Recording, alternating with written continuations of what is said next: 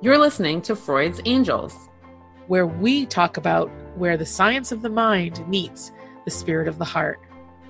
Each week, we'll discuss ways to create awareness of yourself and your reaction to the world around you today, as well as healing events of the past. I'll be bringing in both traditional and non-traditional psychology concepts, and I'll be bringing the healing through the lens of our heart and how to heal what we discover, creating a powerful connection between what our heart needs and what our mind thinks we want. Now, we're your hosts. I'm Amy. And I'm Vanessa. Now let's get into the show. Hi, Angels. Um, welcome back to the podcast. Yay. How are you doing out there in the land of the living? Out in the, the, the, yeah. the podcast listener world, all the other worlds you live in. Right? Like, you know, sometimes I work from, when I work from home, I real I don't realize, I forget there's a whole new, a whole world out there of people. Sure. Yeah. And opportunities. And like, I'm like, oh, oh, people, people. Yeah. Sometimes it's hard for me to be in touch with like what other people do because I just forget, you know, like I, um, in one of my groups, somebody had posted, you know, a suggestion of getting up earlier in the morning to spend time, like alone time with yourself and starting the day. And I was like, I, number one, you know, not a morning person. It's not a thing for me, but I was like, I don't use an alarm to get up. And I actually just in this moment realized how odd that is yes. in comparison to the rest of the world, huh. or not the rest of the world, but you know, like a majority of people. And it was like, the half of it was that, like, I don't want to wake up to an alarm. I don't want anybody to wake up to an alarm, but wow, I just had that, you know, experience of like, your world is different than other people's worlds, like mm-hmm. automatically when you wake up in the morning. Crazy. And this is an aside, which has nothing to do with the podcast, but you know how we like to go down a little tangent road, even if it's not related. So yeah. One of the things that somebody, I think I said this before in a previous podcast, but one of the things that um, I've heard recently that stuck with me, they, they tell you to go back to when you were a child mm-hmm. and to see how the relationship you had built with mornings and with evenings, like what did that look like when you were a kid? Were mornings really hard? Did you have to get up really early? Or did you, you know, were nights really hard where you didn't want to go to bed because you wanted to stay up and it felt cool to stay up at night? Like yeah. your own natural biorhythms were fighting with what your parents were asking you to do. And um, for me, like I realized that's why I don't like mornings is because I used to have to get up at four thirty a.m. every day so my mom could drive me to the farm so that my grandparents could take me to the bus stop. Yeah. Like, yeah. I'm like, oh my God, no wonder why I don't do well in the morning. I'm like, I'm still exhausted from being a kid. Right.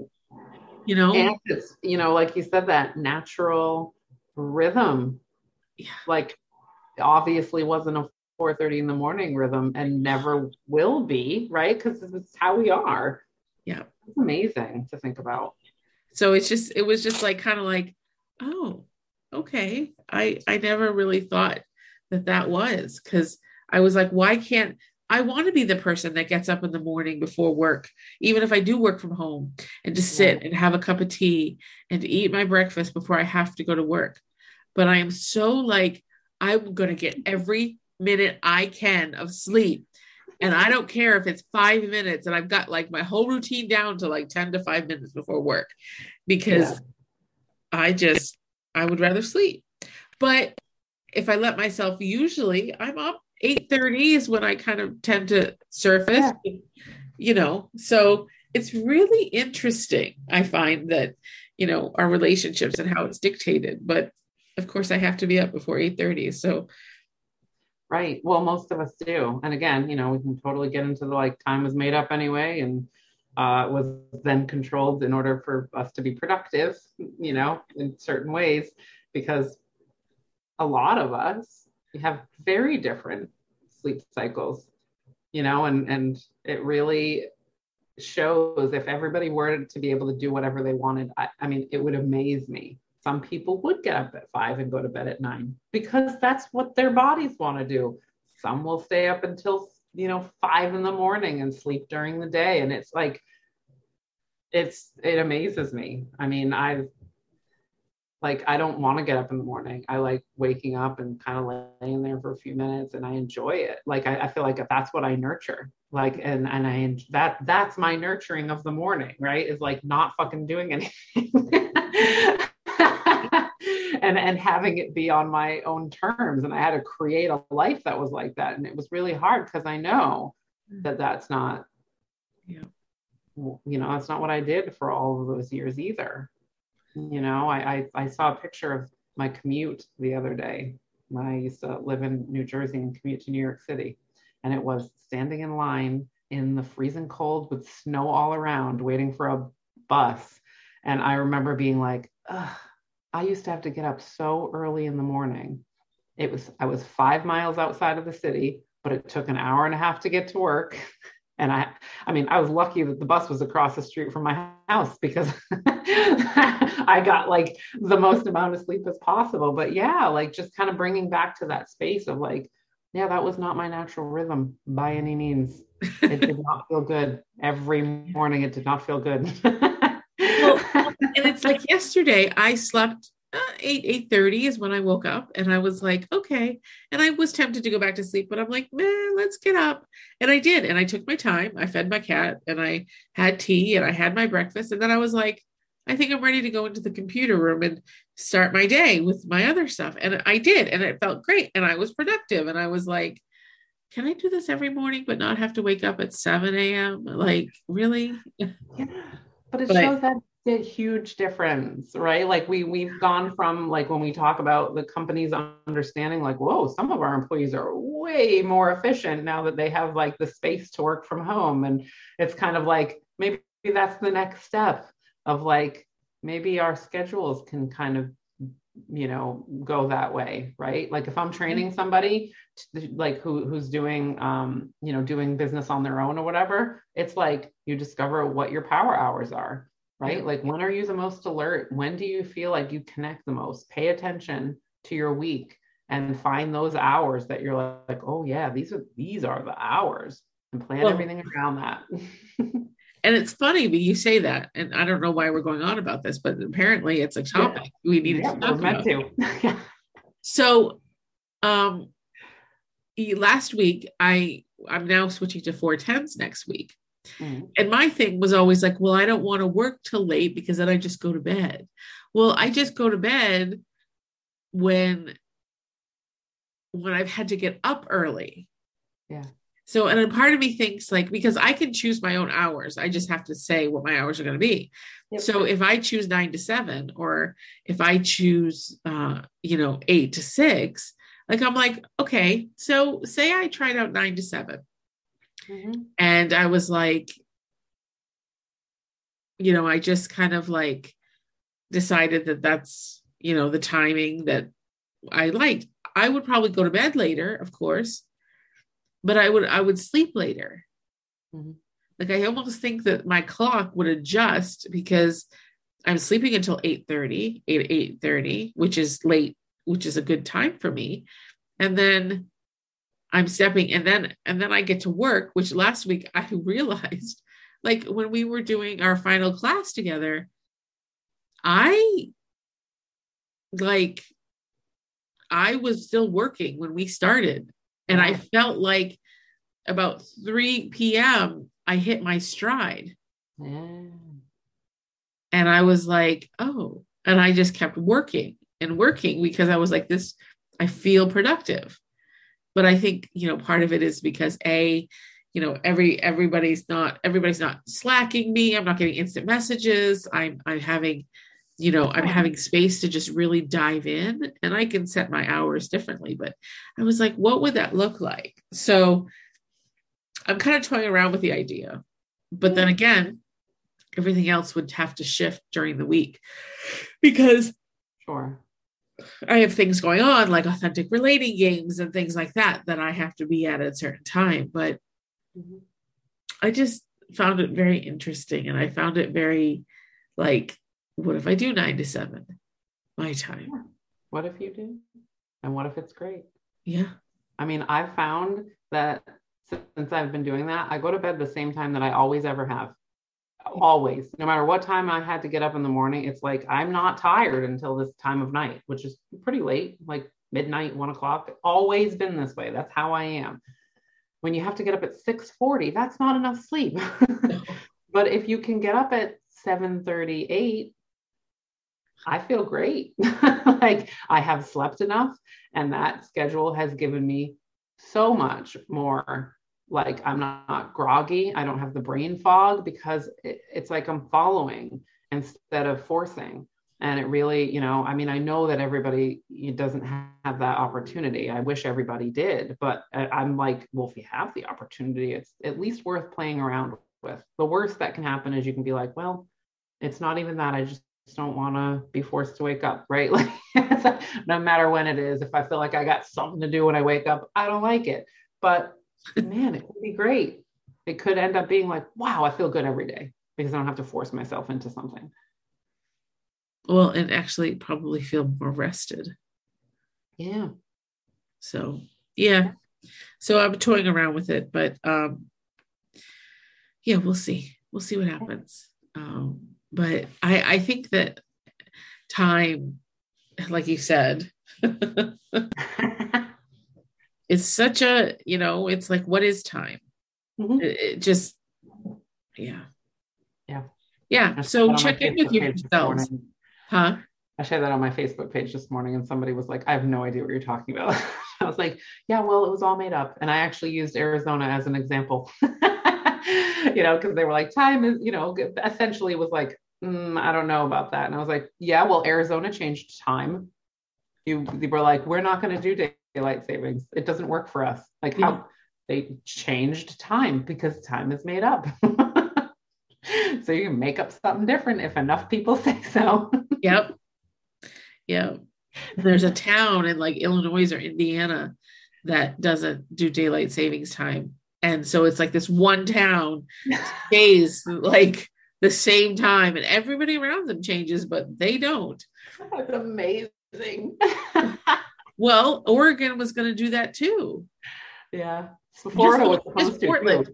just Portland, just Portland. Like, I'm like, really? So the rest of the things around us is a different, like, I would be like, I would be so fucked up in the head that I don't know that I could really figure that out. It's one thing when the entire state is the same time. It's one thing right. when you're in a city and your neighbors in the next town over is in a completely different time zone. That's a clusterfuck. And that's a mind melding type of like, oh yeah. my gosh, like, I don't know that I have the brain power to, to understand what's going on here. Like a time warp, right? Like if you have to meet with somebody in Portland and it's four o'clock for them and you're trying to do a four o'clock meeting, you're like, okay, so it's going to be four o'clock when I'm in there. And then I'm going to come back to four o'clock at my tap. Like what? I'm going to have four o'clock twice today. yeah. yeah. Yeah. It is all made up. it it is. Totally is. It is. Yeah. So but that actually ties in with, honestly, when we were going on, it, it, it actually came full circle to what we're talking about today anyway. What is that, Miz Vanessa? Uh, like beginning again, doing yeah. things differently, reinventing our own wheel and how, how we can do that. And, you know, what to do about that when that comes into our lives as something that we're interested in, because I think it's important. I think there's not enough people out there that can believe in themselves and believe in the concept of, um, reinventing being, um, you know, possible, and it keeps a lot of people stuck. So I'm feeling like, you know, two people who are very good at saying, yeah, I'm just going to do this now and go do this now can really maybe put some insight into the world for other people to get a little bit of that, I don't know, courage, trust, whatever. And, and, and just, you know, friends, like this could be anything from changing career paths to moving your physical body across the states, across like, like just no, just showing up. No job, no exact real place to live, maybe in a lead on an apartment, but just packing the car and showing the fuck up. Like Vanessa and I have done that a couple times. Yeah. I mean, I'm on my second Hail Mary to the northern part of the West Coast. So it's like, I'm creating this like diagram of like, you know, I'm never going back to the East Coast. So don't ask. I, I will not. I will either be in, I will be on the West, so, Southwest or Northwest. Like, I don't see myself ever coming back to the to the East Coast. Sorry. I hear you. It's all good. I mean, I don't know. Who knows where I'm going to be? I mean, I I feel the East Coast right now, but I feel also that if the West Coast gave me a good enough uh, opportunity space to step into, I would leap right into it without question. Yeah.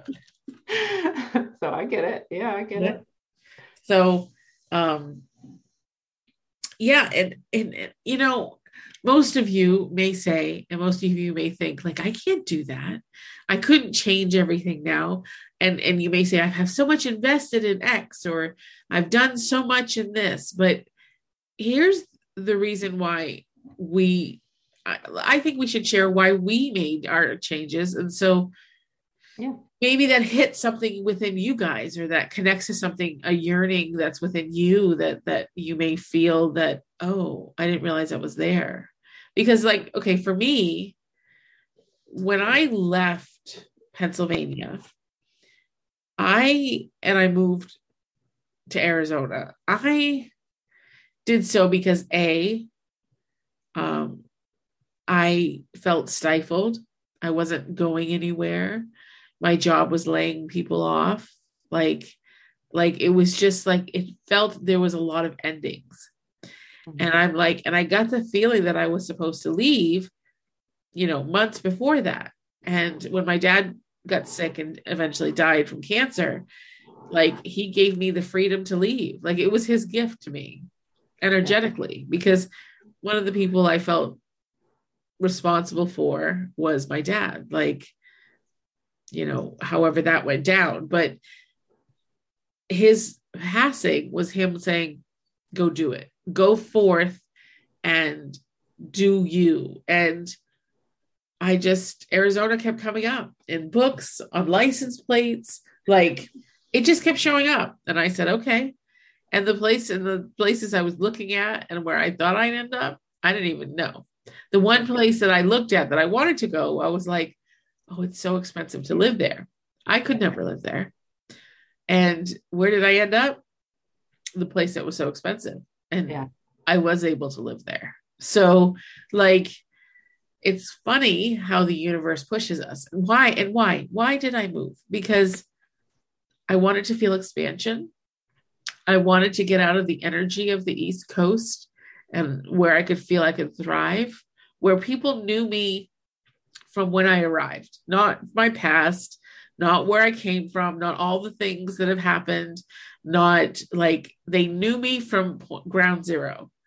Mm-hmm. And, but they didn't have all of the information to judge me with, yeah. because what I was finding was in my growth and in my energetic leveling up, a lot of people resisted that.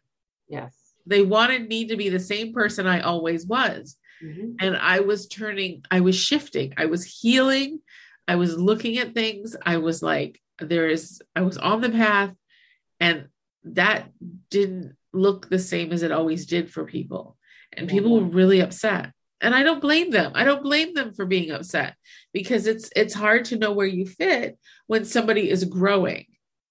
Right. It's hard to know where you fit in that equation, especially if you're not a person who is doing any type of growth or leveling up or whatever.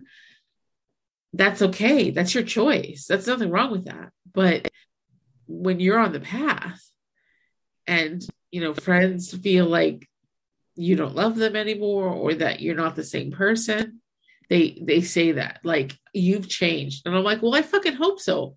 I'm doing a lot of freaking work to change. I'm trying to be sixteen for everything. It's like, you're stuck. It's like, I felt energetically stuck and pigeonhole to the person that I was before I started this journey.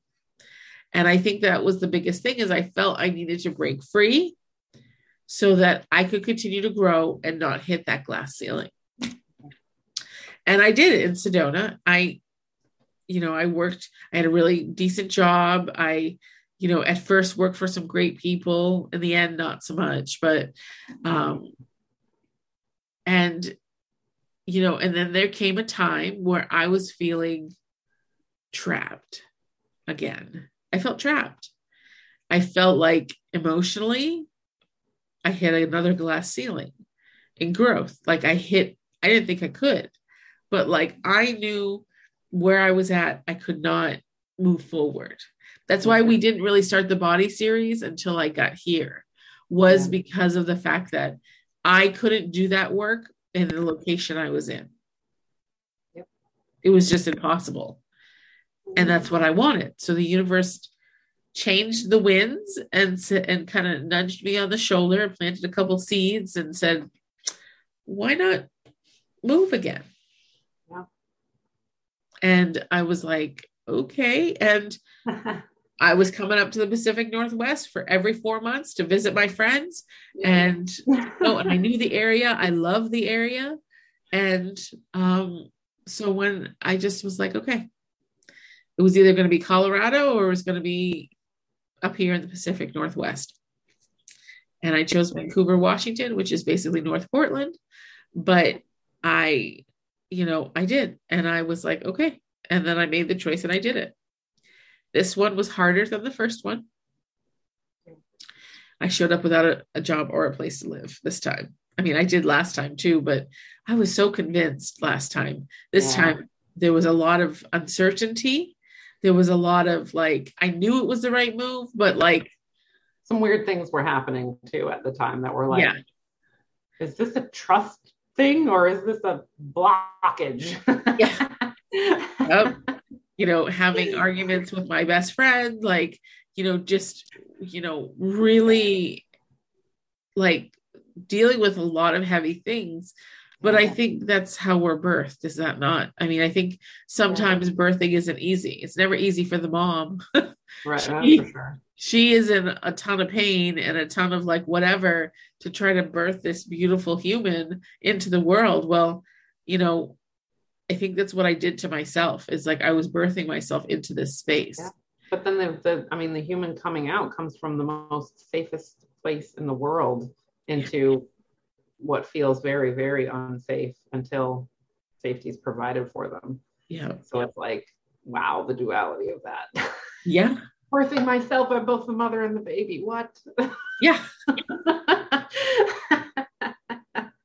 Crazy, crazy. So Um, I, I think too was, you know, for me, it, it just, it was, I was supported universally. Like I found the temporary apartment, I got the job, I found the apartment that I'm in, which was the first one I found and was like, I'm living there, but I was rejected. I don't know if you guys remember uh, the journey about how this apartment said, no, we can't rent to you. And you're the least desirable renter. I ended up, this is where I'm at. Guess who rented to me? Right. So anything can happen. Anything, anything can happen. Um, so, you know, and that's, and as a year in, February, what, tenth, twelfth, fourteenth. The fourteenth is when I arrived here. That's a year. Wow. I've done, I've been here for a year. Now I've been faced with a lot of depression, with a lot of sadness, struggling a lot. However, I also know that I'm doing, I'm growing more at a quicker rate than I ever have. Yeah. And I'm meeting the people of my ilk, the people of my, my tribe. And that alone is confirmation enough for me to be like, yeah, I'm, I, I am supposed to be here. I mean, I, I knew within the first three months of being here that this was the decision, because the things that I'm achieving and growing and the understandings are so monumental that it was like, oh, okay. Yeah, this is it for real. Yeah. So, you know, that's kind of my story. Um, Vanessa, when you did your first Hail Mary, what was, what was you, what was you doing? Why? Well, I mean, if we really think about me, I, I kind of have always been all over the place. I mean, the, the second that I graduated from high school, I was ready to go somewhere, just anywhere other than where I was. And, you know, so we took that big leap from Ossipee, New Hampshire to Concord, New Hampshire, from the woods to the city, you know, but uh, to be there for a year before college, college was in another state. I mean, I, I, and I moved around a lot. I mean, I just feel like it's kind, it was kind of always in me to be like a bit of an adventurer, but there was always reasons for it. You know, like that felt like it was um, what you're supposed to do, or something happened and it meant I had to do it. Um, I think the first time that I made that decision to just go, I'm just going to go somewhere else, was when I moved to New Jersey. Um, I've been in, to Jersey one other time. It was not the most pleasant experience, um, but my ex-husband was from there. So I was like, hey man, I'll try it out. I mean, and it was literally like that. I was just like, I'll try it, knowing I got places I can go to if I, if this is a big fail. It's going to be fine. Um, and, and that, I don't know where that, I don't know where that came from at that time, honestly. Um, I think it was just maybe being sick of where I was at. And like the, what you were talking about, I knew that that Northeast, it's, it's home in my heart for who I am. And I know that, but at the same time, it's not who I am now. You know, like in all of the other ways, I, I knew I couldn't grow in that space. I knew that, that, that there was a certain type of person that existed there that I couldn't find the resources, the tribe, the whatever to, to morph in any way. And I could feel it trying to emerge. Um, and so being in Jersey, I did, I found different friends. I found different culture. I mean, it was like, I grew like almost immediately just from the experiences of being in someplace so very different. Um, but I would, I would say like the, the biggest Hail Mary was that first trip to Florida. Um, and I, again, I was trying to get out of Jersey for a while. I was stuck there financially. I didn't feel like I had it in me to be what you need to be in order to get what I wanted. You know, like to buy the house that I wanted and things like that. It was like the kind of work, the amount of work, it's just not really, I'm not here for it. And I can hear boomers all over being like, oh, you didn't want to work for it. And it's like, well, I'm sorry to tell you, no, I didn't. I didn't want to work sixty hours a week to pay for a house that I wasn't going to enjoy because right. I was working sixty hours a week. None of that made any sense to me, man. Um, so yeah. That's how it was. Um, and, you know, I could not, I couldn't afford a return ticket from the hockey nationals that I went to in Florida, um, twenty fourteen. Yeah. In uh, April of two thousand fourteen. So I bought a one-way ticket, and uh, my boyfriend at the time decided to go take his own trip to Florida. And so the, the, I, the deal was that I was going to drive back with him because I could afford to pay for some gas to get home. And that was one of the riskiest things that I've ever done, right? Like I bought a one-way ticket to Florida and just kind of figured I'd get home. um, and when I was there, I was so happy. I mean, I was so happy. I had such a good time with my friends, but I also like just the sunshine and the feeling and, and, and watching people who lived there, like just the, their demeanor, the way that they spoke to each other, the way that they carried themselves. I thought, this is the kind of person that's inside of me, that this whole, like I'm, I'm meandering south little by little, but Jersey ain't it either. Like I'm not, I'm not a Jersey girl. Um, so yeah, I mean, from there, it was within six months. Wow. I was, I was down in Florida. I just made the decision. That's what I was going to do. It all kind of fell in line a little bit. You know, the, the space that I rented ended up being like a halfway house of some sort. I did not know, clearly. Um, Whoops. The job that I didn't have. I mean, I had interviewed for, but I didn't have it when I moved down there. I mean, these were all things that, you know, at the time made me a little bit nervous, but I definitely was like, no, if I, if I fail miserably, I have to do this. And that's the difference. I feel like I've never left until that feeling showed up that like, if I don't do this, I'm going to be tortured. I have to try, because even if, and I've never failed, but even if I, it's somehow the wrong thing, I'll undo it, but I have to try it. Yeah. And, you know, I, I ended up with my beautiful daughter out of that. The, I ended up fleeing the state, like kind of in a panic. Like a fugitive. Um, no, just kidding. Yeah, like, yeah, like a fugitive from all kinds of everything. Spent six months in Texas. That was another Hail Mary, you know, like, yes, I had family to stay with, but who does that? Who just says, I guess I'll try out Texas because it's not working out here. We do that.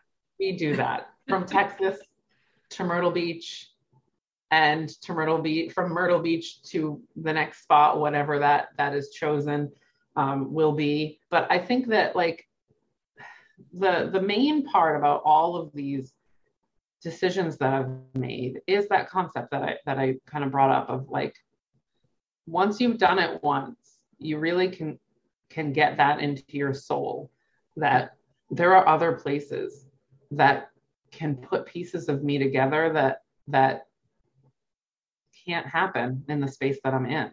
Yeah. And yeah. you get to, you start to embrace it and be a little bit excited about it.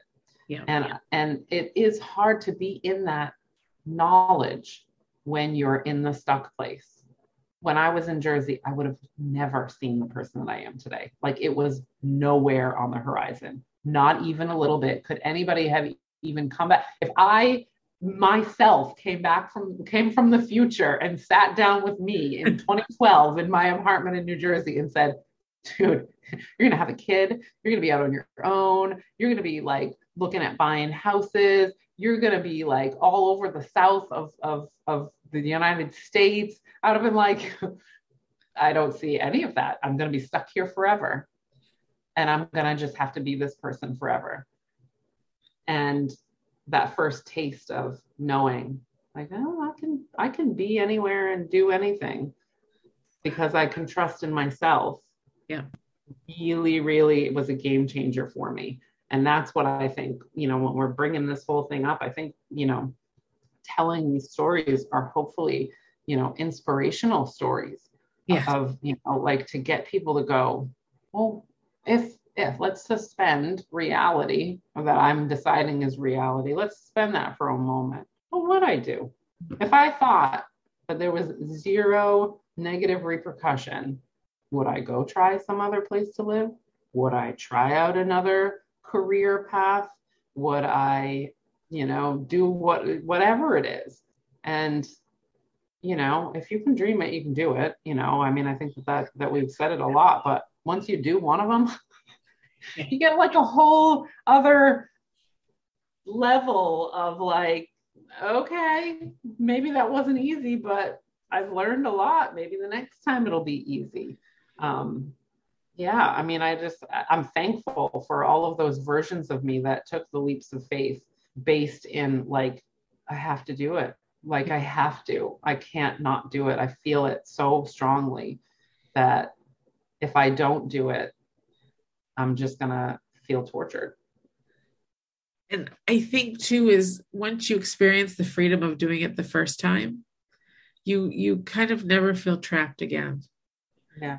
You never really feel, you always know, like it, when it's, when you can do it, when your time and you're being supported to do it and that you just step off and you're like, I got this. It's like, wow. Cause you can't unhave bravery or courage. It Sure. takes a lot of courage and bravery to do these things. But once you've done them, that doesn't, courage, the bravery doesn't go away. It's always within you. You realize that because you may be like scared the whole friggin' time. And you're like, oh, what am I doing? What am I doing? What am I doing? As you're driving away from your home, you know, but it's, it's like, when you get to the other side of that and you're like, shit, I've lived, I've lived on my terms. I think that's one of the driving factors that pushed me was to live on my terms. Yeah. What I wanted to do, not yeah. what my family wanted to do, not what my friends thought I should do or yeah. anybody else in my life, but I did that for me. Yeah. Yeah. Not for anyone else. It was the first time I took into account what I wanted in my life. And I think that all the things in my life led up to that point because of being the reformed people pleaser. Like, you get yeah. so tired of living based off of pleasing others that awesome. At some point you get to that point where you're like, this is for me. I deserve to be happy. I deserve to feel expansion, you know? Yeah. And I'd never been to Arizona before. So it wasn't like I was making like, oh, I took the vacation after I decided to move. Yeah.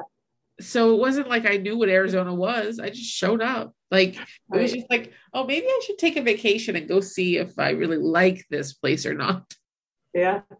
I know. So, well, because it's that faith of like, uh, I don't know, when you feel it, and it's hard, it's hard to describe that, but when you feel it and you feel like, I gotta, I gotta do this. You really do just go, yeah, if I do this and it, and it doesn't work out, I'll do something else. Because if I'm brave enough to do this, I will be brave enough to do something else. Right? Like one hundred percent. That's what, you know, one of my old mentors, Tori Hartman, said to me.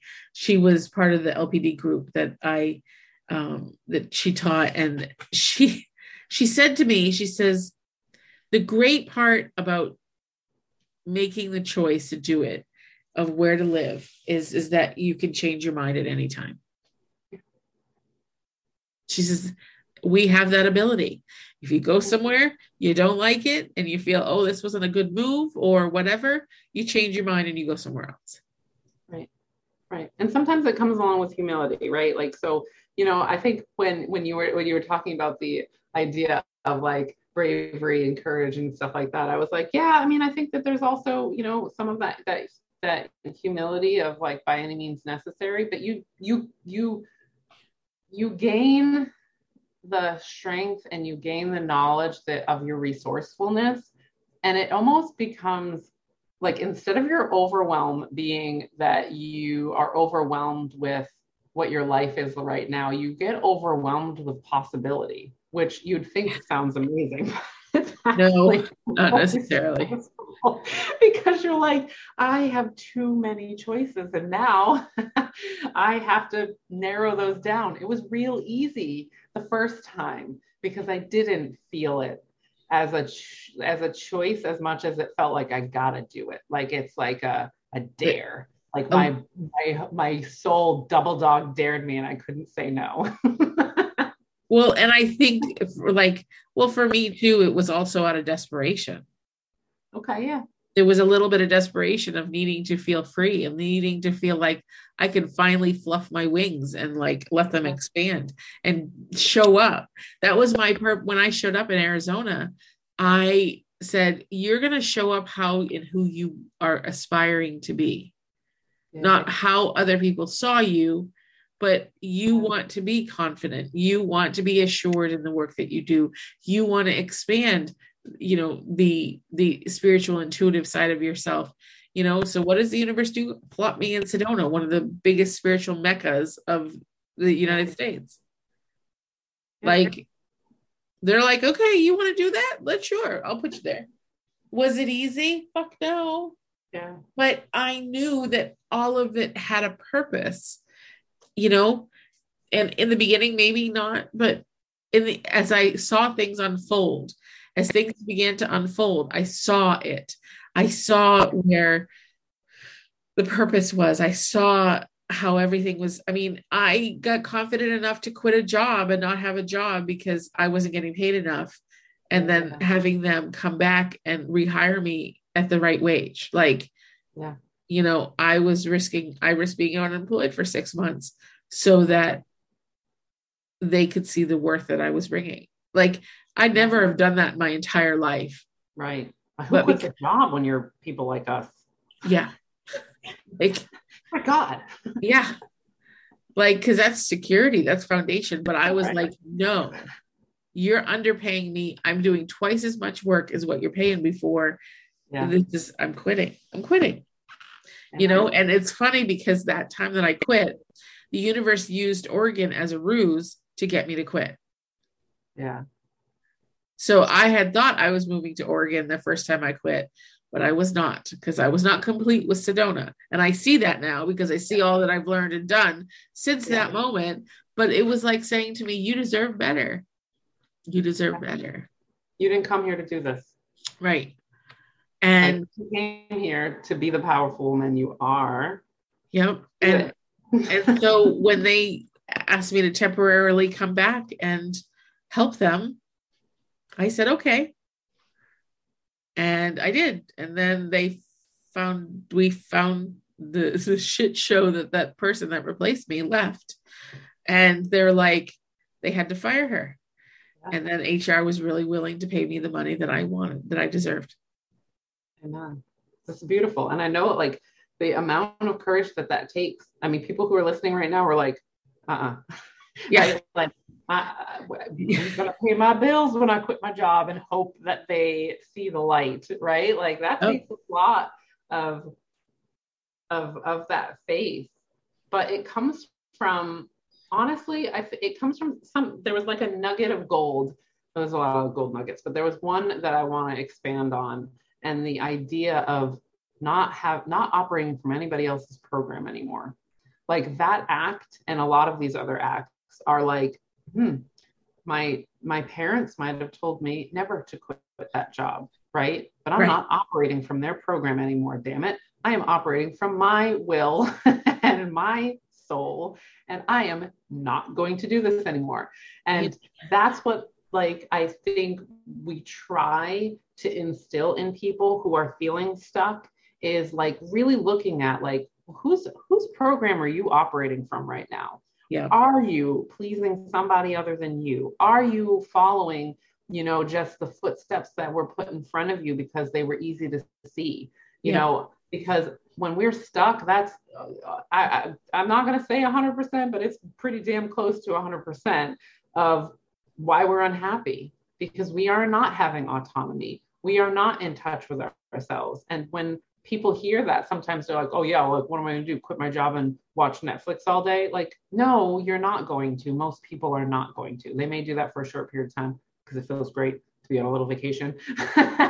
But most of us will find something. If we had to, we would find something to do if we felt like, because we want the autonomy. We do like the autonomy on our own terms, being able to feel like it was a choice versus a forced thing. And right. that's, I think, you know, the, the root of all of this, the root of the idea of beginning again, the root of the idea of reinvention is, what parts of this current invention do I love? And what parts need rebuilding so that I can love the whole thing? And really understanding that it is possible, but you may have to do some things that, that feel scary, right? I mean, I've, I've got a lot of people still back in Jersey that are like, I am drowning. And I'm like, leave. I can't leave. Yeah, you can. Oh, a hundred percent you can. You don't want to because of whatever program you're operating from. That's yeah. clearly not yours, or else you wouldn't be wanting to be gone. You know, like it's, it's, it's as simple as denying yourself, and then what happens because of doing that, and embracing yourself and what happens because of that. Two very different lives. Being your advocate versus punishing through a narrative that was your parents or your families. It doesn't have to be necessarily your parents, but like society, man, like what they taught me in college or my grad school, I'm still undoing all, like, so much of it, because yeah. it was like, well, if this is what you want to do with your life, then this is what you have to be. I was like, oh, okay. I'll go, okay, I guess I'll, I guess I have to be that person. I guess I got to operate from that program, or else I'm never going to be successful. Ugh. I had nothing to do with my parents. I had nothing to do with it. It was like, because I put all of, I put all of me and the, and the, the, the idea of me into something external. and not internal. And so I allowed it to control me. And I have to say it like that, you know, because when we don't use those those empowering words and we say, well, it's not my fault, there's something you can do about it. It's like, mm-mm, no, there's always something I could do about it. I didn't have to do that. I could have walked out the first day when they told me something I didn't like, but I didn't. I made the choice. Yeah. I'm not mad at myself because of it. I understand why I did it. But at the same time, I have to see my choice, because then it allows me to know there's more choices. Yeah. Yeah.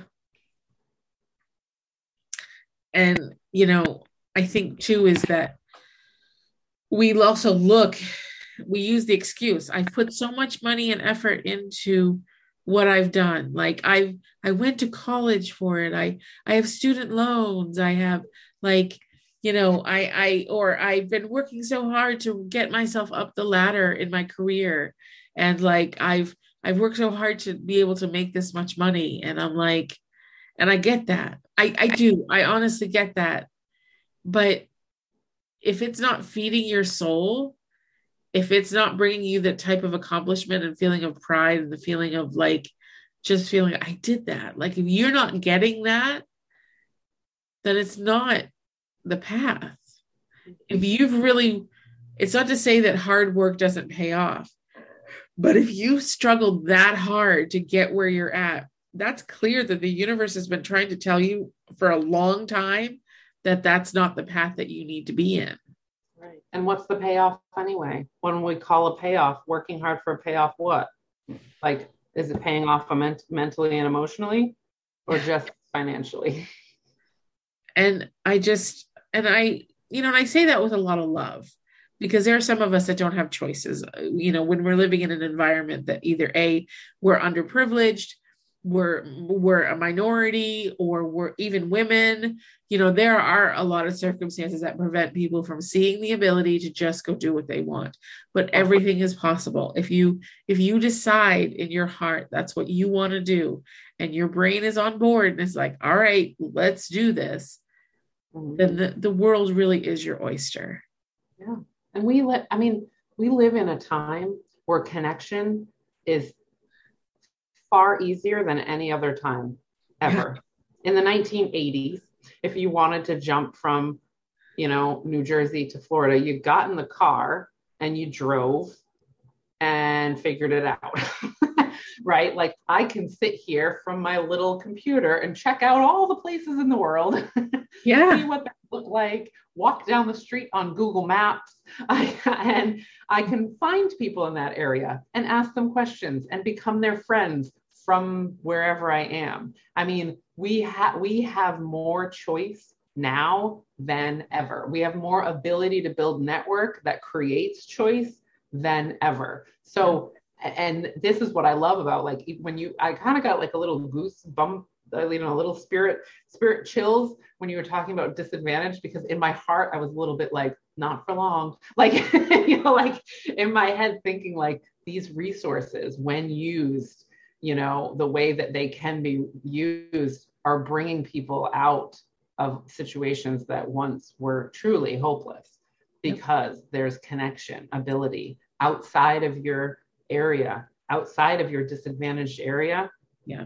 You can find tribe that you can build and that can help you leave. And it's never really been that easy before to build tribe.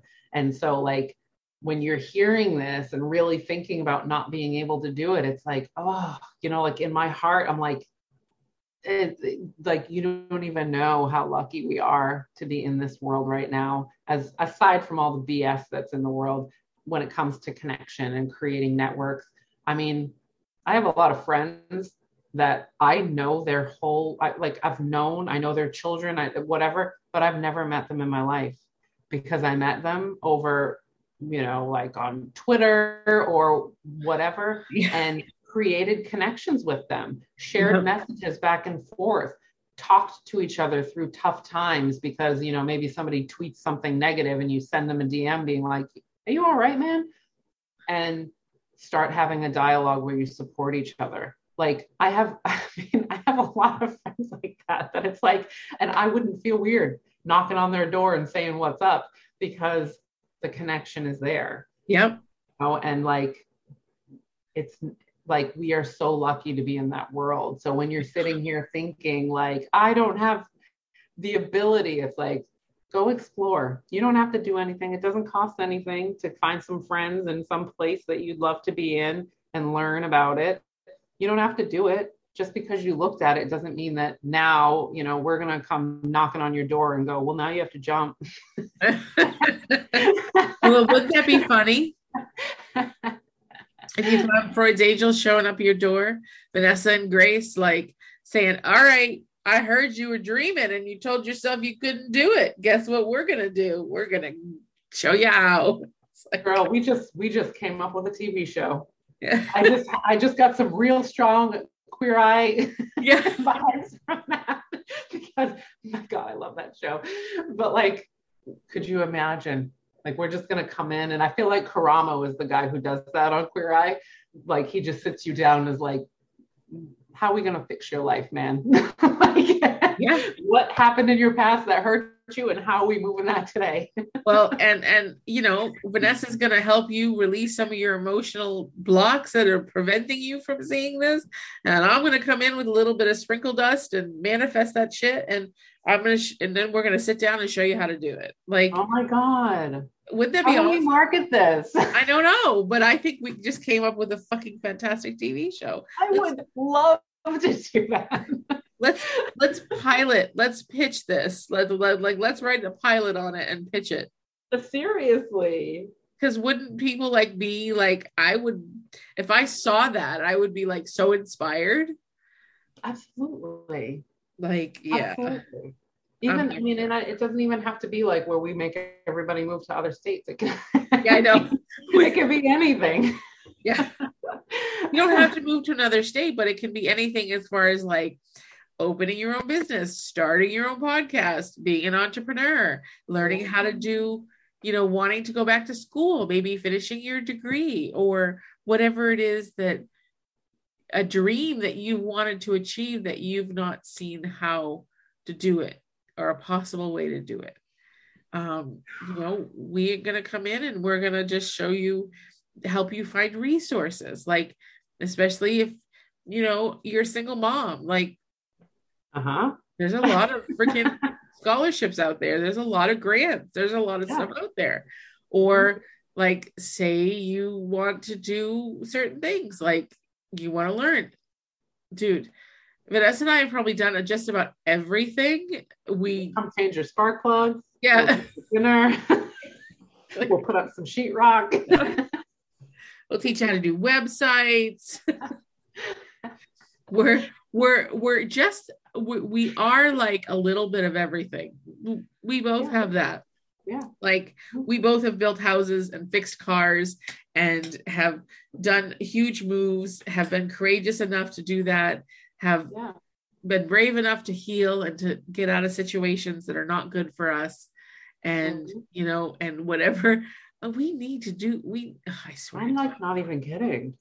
Sorry, everybody who's listening and trying to follow along that we we're on our detour left journey, but like truly, because it is what we love to do. Yeah. You know, I it, it is what we love to do. There's nothing more inspiring to me than watching somebody blossom, than watching somebody like have the layers peel away from like all that hard shell B S of everybody else's, you know, whatever. And watching that person come out and go, I can do it. And when you mention all those things that we do, that's part of our empowerment. I mean, uh, truly being able to, w- because I couldn't afford to fix my car, being able to just go do it myself is an incredibly powering, powerful experience for me. It makes me feel great that I can do that. And so it, it, every time that happens, it, keeps that foundation strong of you can always figure it out one way or another. Yeah. And when you don't have that, I can see where you don't see possibility. I can see where you feel like you, I mean, I don't know anything. I don't know how to do anything else. I hear you. I believe you that that's what you think. Yeah. But big giant, but huge ass, but no way more than you think. I actually had a meme that I put up the other day. We're on so many tangents. But I put it up the other day that um, somebody had written, I guess it was on Twitter or something, that was saying they had a class with a professor, and it's something that they never forgot, where the professor said, what's the first thing that we do when we encounter a problem? And he had taught the class to say, don't panic. And the next thing was, why? And the prof- and, and the, the, the response was, because we know more than we think we do. And yeah, I know. I even I've seen it fifty times because people have like commented on it or whatever, but like every time it hits me there. We know more than we think we do. We are more capable than we know we are, because a lot of times we're afraid to begin. We're afraid, we panic, instead of going within and being like, I there's something I know about this, I'm sure. And there's somebody I know that can help me with this, I'm sure. You know, and hitting that, that, you know, taking that pause and hitting that, like, it, everything is, everything is possible if we're not panicking, first of all, which, you know, I'm talking to myself when I say that, yeah. But self-directed uh, advice there. Yeah. Right. Like, thanks, universe. Hilarious. Um, but yeah. I mean, I see it, I hear you, but I want you all to be listening to us and hearing us tell you that you have lots inside of you that can create that life that you maybe are even having trouble dreaming of right now. But if you are unhappy, don't live your life unhappy. Nope. Don't spend all of your years struggling. No, because it's not worth it, and it isn't necessary. You don't have to. You just have to break yourself free from the things that make you feel obligated to. Yeah. Yeah, absolutely. Absolutely. There is hope in every situation. You just have to find it. And usually it lies in your heart. Mm-hmm. Mm-hmm. Yeah. And I know, I know. It's some of you out there, but like, but my circumstance, but my circumstance. Yep. I get it. I get it. The road may be long to get to the end goal, but you can achieve it. You can find that end goal. It's not impossible. It's not about people being altruistic and being the one that gets the grant, the, like, you know, that, that T V likes to make their poster child of good news, you know, it's, yeah. But it's out there. Mm-hmm. People like you all the time make it out. It's possible. It has a lot to do with how you're feeling, your attitude about the situation, and just what you're putting off energetically. If you've got some anger about your situation, about your upbringing, about your circumstances, it's not invalid. But fuel the change that you want in your life with that anger. Like, fuel the step saying, I'm pissed that I live in poverty, that the, the, the, the system, the way they drew the school, I'm in the blue line school. And so I don't get any funding, and I, I don't get all the things that the other schools do because they're in the red line district. Mm-hmm. Like, get pissed about it and be like, but fuck them, because I'm going to live on my own terms, and I'm going to make my way up and out. And I, I just, I encourage you to stay with that. Don't get stuck in the anger. Don't get stuck in the resentment. And like, yeah, is it the fault of a lot of government bullshit? You bet. You bet it is. Absolutely. But when you don't, when you keep blaming them and stay in that space of anger and blame, you're still giving away your power and your ability to make it out mm-hmm. to them. It sucks to hear that, that you're choosing it, because yeah. you didn't, you didn't choose it originally. And right. that's, I think, where, you know, that, that relief comes in, is like, no, you didn't choose it. No, mm-hmm. you don't deserve it. Nobody deserves it. However, once you, once you get to that anger stage, you have the biggest choice. Do I continue to let this burn me up, or do I do exactly what you just said, let it be fuel for me to figure out something else, for me to build a different foundation that may take a little bit longer than it would for other people, but it is possible for me, and I am going to choose it, versus choosing to self-destruct. And, you know, I'm going to say it, giving the people who created the circumstance the satisfaction of you staying in it. It sucks, uh, but that's how I feel about it. I feel like if you need to use spite, use spite. Yeah. So that you can say, you did not keep me down. Nice try. You weren't, I'm too strong. Yep. Amen. Mm-hmm. Amen. Because I, I really feel that, I don't know. I believe in the world. It's it's just it's hard. It's hard because I see the injustice everywhere. Everywhere. I oh, I, I between the minorities, between Black, Asian, African minorities, between women and the L G B T Q plus community, like I have friends in all aspects of those communities, and I see their struggle. And I see how hard it is for them. Yeah. And I recognize that it's there. And I'm not, I'm not, not valuing, I'm, I'm validating your struggle, yeah. But what can we do to get you out? Yeah. How can, We're how can overthrow we... that system? We are your allies. Yeah. I want to overthrow that system. Uh, to me, it's the, the minority, when you add us all together, are the majority. And we just have to figure out how to overthrow yeah power system. That's all. And I don't mean that we're going to start a riot and be crazy. We're going to build the foundation. I don't Together. know. I think I think the riot is I don't know. No, just kidding. Just kidding.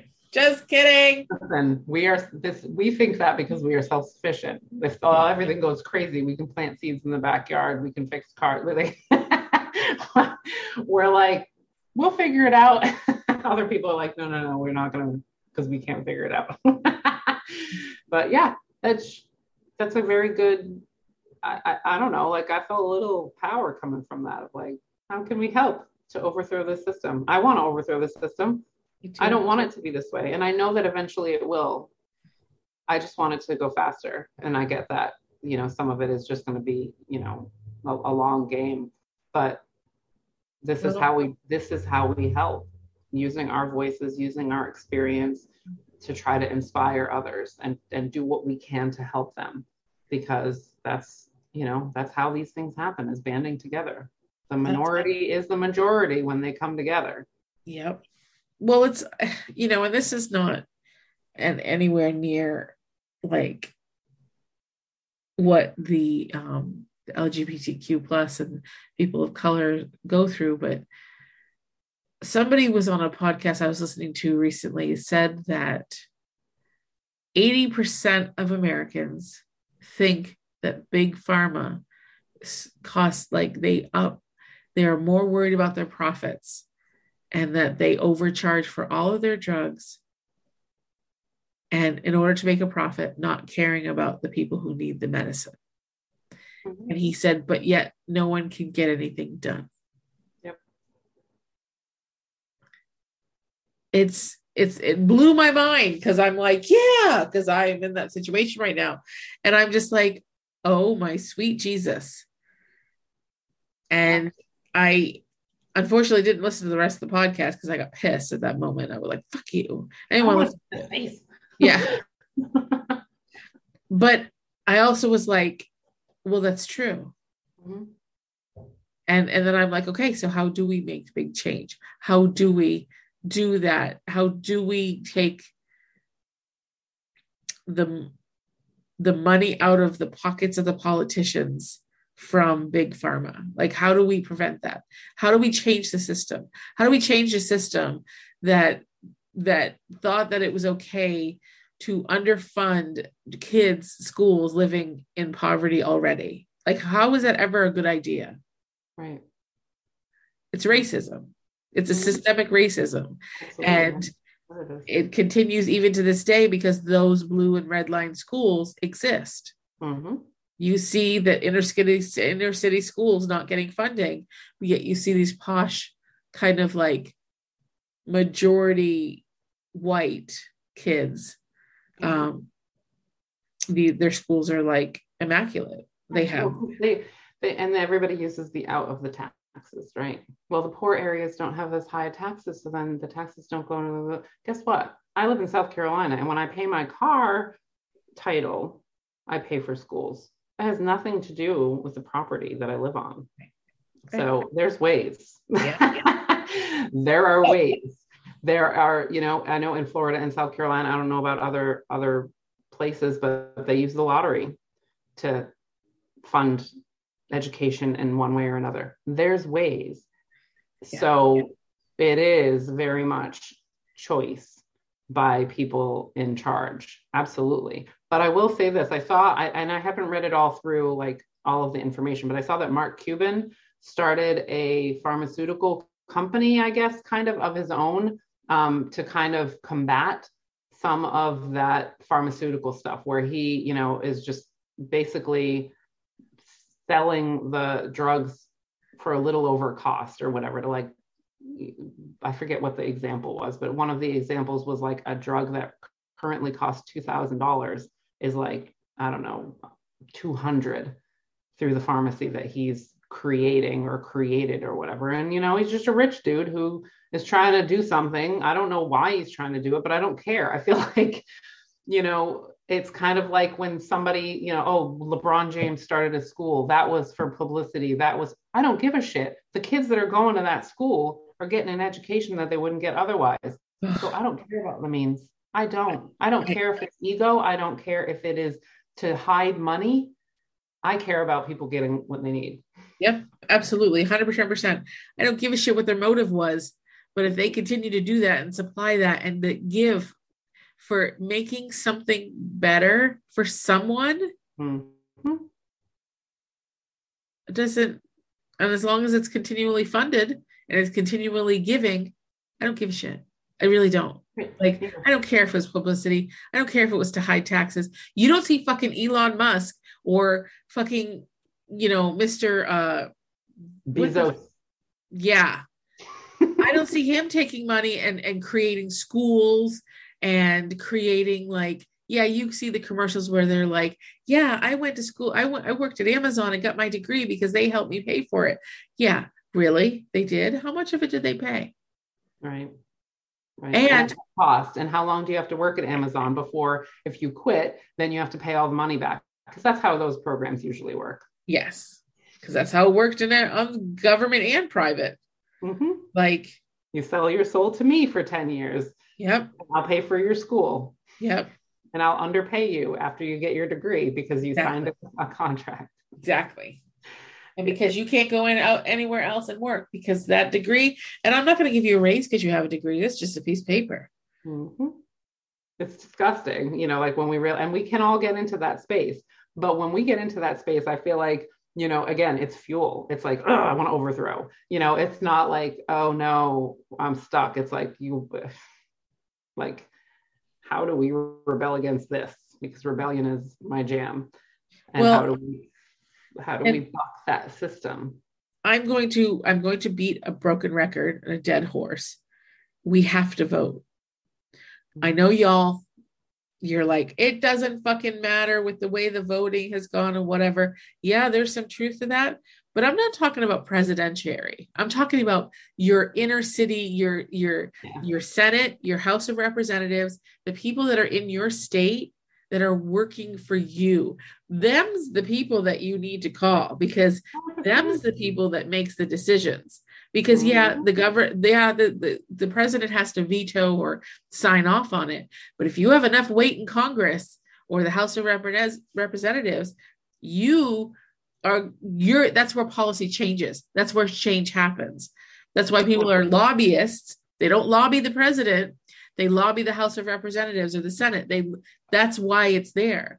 Mm-hmm. So I get it. If you're like done with the whole fucking presidential shit, I get it. But here's the thing. You need to do your research about your representatives in your state. That's what matters. Yeah. Well, I mean, it's down to mayoral, right? The town that you live in, those yep. are the people making the decisions for the town that you live in. The president doesn't give a fuck about a tiny little town in anywhere, because it's it's actually impossible for him to. Uh, any president can't be present in every state, in every town of every state. That's why we have a ladder of government. So, yeah. And even the state people, right? Like they're the ones that we want to pay the most attention to when it comes to big government, but our local government is where it's at, man. The judges that you're voting for to come in, the people that you have coming in to t- handle your education, they're the ones that are going to pay the board more than the teachers. Not that has nothing to do with the president, y'all. Like we wanted to bitch about the, you know, the, the education people in Washington. You need to be mad at the education people in your state, in your town.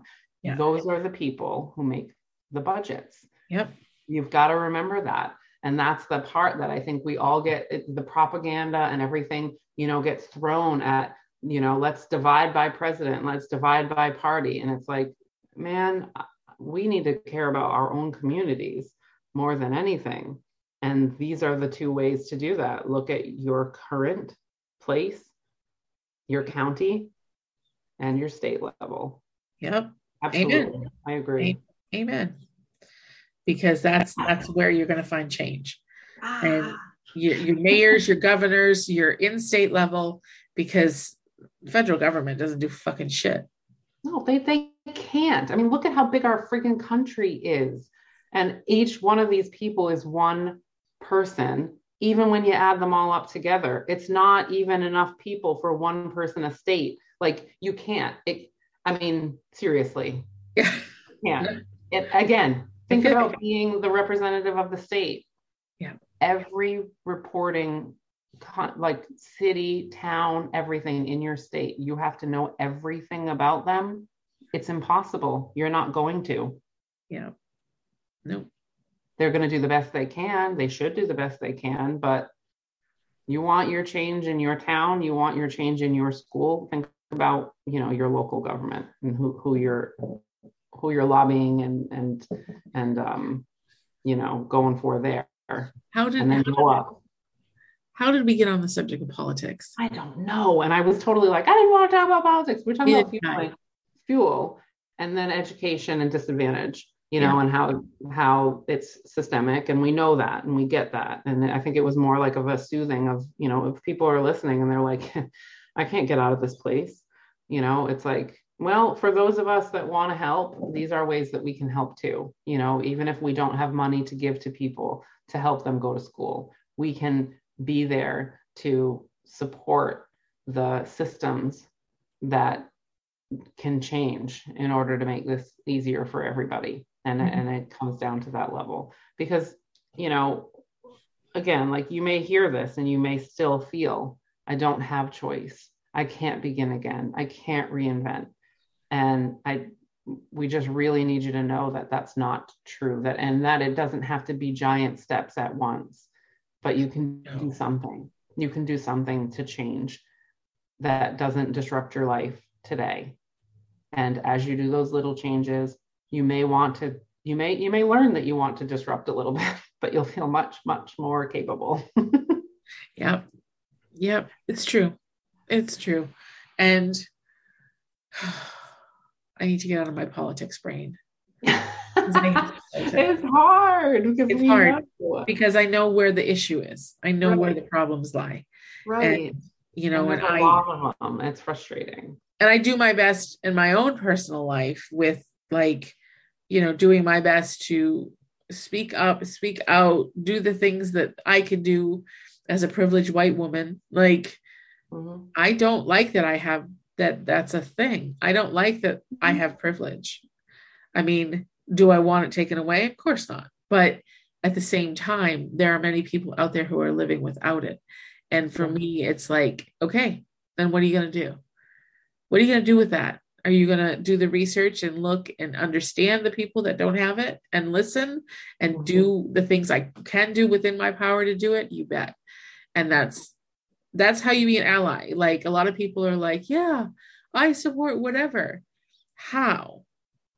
It's, it's not so much do you anymore. It's how, how are we supporting people that are marginalized in, in the United States of America? It's supposed to be the best country in the world. It's beginning to be a shit show. And I don't like that. And we're the ones, I mean, again, the, we're the majority. majority. When we come together, we are the majority, and we just need to figure out how to come together. And that means even with the assholes. Yeah, it's my favorite. I mean, my not my favorite thing, but it is one of the things that I feel like uh, how how wonderful that I was put on the earth to do this. But that bridging the gap of like when somebody is really acting ignorant, I really do try to be like, well, how did you get this way, man? Because if I want to bring you over the bridge, I need to come to your side. Clearly, you can't walk, but I want you to walk. So if I want what I want from you, if I want openness from you, then I have to be open too. And I know that that's hard for people who are angry. I one hundred percent get it. So let those of us who are not that angry or who can channel it, let us, you know, take on that role and allow that to be something that we do, because we, we all, all can relate to feeling like rejected. We can all relate to the feeling. And once we can connect to that feeling, we can understand people better. Yeah. And I just really believe that. Um, I do. one hundred percent. Save the world, man, and get our T V show.